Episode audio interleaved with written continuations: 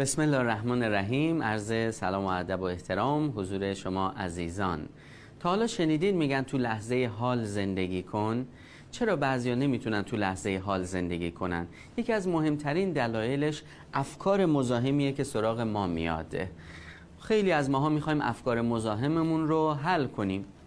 قبول دارین افکار مزاحم یا از گذشته میاد یا از آینده؟ بعضیا همش تو گذشتن. چرا اون اتفاق برای من افتاد؟ چرا اون بلا از سر من بیاد؟ کاش که اون کار نمی کردم اگر اون اتفاق نمی افتاد مدام از وجدان و به حال بحث‌های مختلف که چرا این اتفاق باید بیفته. هرچی میگه بیا تو لحظه حال تموم شد. نه برا من تموم نشده. خیلی در گذشته بمونیم منجر به دپرشن یا افسردگی میشه. شما با هر افسرده ای تو دنیا می‌خواید صحبت کنید.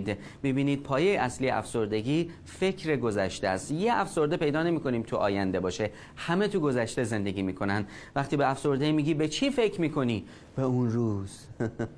همش توی مسائل گذشته. پس ما باید سعی کنیم یه سری افکار حل کنیم که از گذشته وارد حال بشیم. بعضی هم از اون برای بوم افتادن. همش تو آینده. هنوز فردا نیومده جوش می‌زنه. نکنه این اتفاق برای من بیفته. نکنه اتفاقی برای خودم مادرم پدرم شوورم دیگه. از کجا بیارم؟ اینم به زور زور کرد به حال نکنه وبا بگیرم. نکنه یک مریضی سراغم بیاد. نکنه کنکور قبول نشم. نکنه امتحانمو خراب کنم. خلاصه هزار و یک نکنه و اگر و اما. بابا بذار فردا خیلی در آینده زندگی کنیم. منجر به استراب و استرس میشه.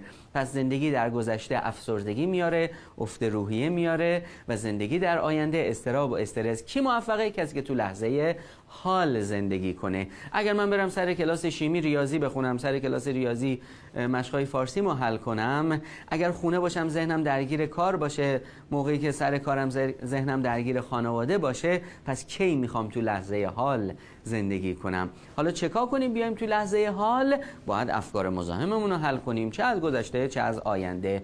خب این یه هنره یه مهارته که همه ما می‌تونیم کسب کنیم. اولین قدم توی افکار مزاحم اینه که ما ازشون فرار نکنیم. اشتباهی که خیلی از افراد انجام میدن. هرچی افکار مزاحم رو پس بزنیم فرار کنیم بیشتر حمله می‌کنن. دقیقا مثل یک سگ. تمام سگ شناسان حرفه‌ای در دنیا تایید کردن از زنبه شناسان بشفک شناسان هاپوکومار شناسان و تعدادی حتی از بلشناسان دنیا تاکید کردن که اگر از سگ فرار کنیم دنبالمون می‌کنه. باید ریلکس رد شیم. البته گاز گرفت دیگه من مسئول نیستم. ولی به هر حال بهترین کار رو ما می‌تونیم انجام بدیم. افکار مزاحم هم نباید فرار کنیم. باید جلوشون وایسیم. حتی به استقبالشون بریم بهشون ثابت کنیم که ازشون نمیترسیم و روشون حساس نیستیم. این اولین گامه. اما بعد باید تبدیلش کنیم. اصطلاحی که من برای کنترل افکار مزاحم آوردم یک جوابهایی رو برای اون افکار مزاحممون پیدا کنیم که به اون جوابها ما میگیم میتیکومان. مثل اون کارتونی که میتیکومان میومد همه زانو می‌زدن باید جملاتی بسازیم که افکار مزاحم در برابر ما زانو بزنن. مثلا نکنه کنکور قبول نشم میتیکومانش اینه جمله‌ای که می‌تونه ما رو آروم کنه اینه که خب من تلاشمو کردم نتیجه دست خداست. نکنه مریض بشم عمر دست خداست سلامتی دست خداست. نکنه دیگران در مورد من یه فکر بدی بکنن. هیچ کس نمی‌تونه همه رو از خودش راضی نگه داره. هیچ کس. ما مسئول نیت خودمون هستیم مسئول عمل خیرمون هستیم نه قضاوت دیگران. خلاصه هر آنچه افکار مزاحم میاد باید با یک میتیکومان یا فکر آرام کننده جوابش رو بدیم.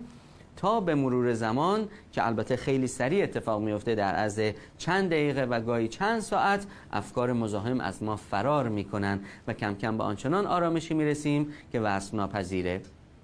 برای اطلاعات بیشتر توی دوره های روانشناسیمون بیشتر صحبت می‌کنیم که می‌تونید به سایت ما مراجعه بفرمایید. جاوید باشید و پاینده تا جلسه آینده.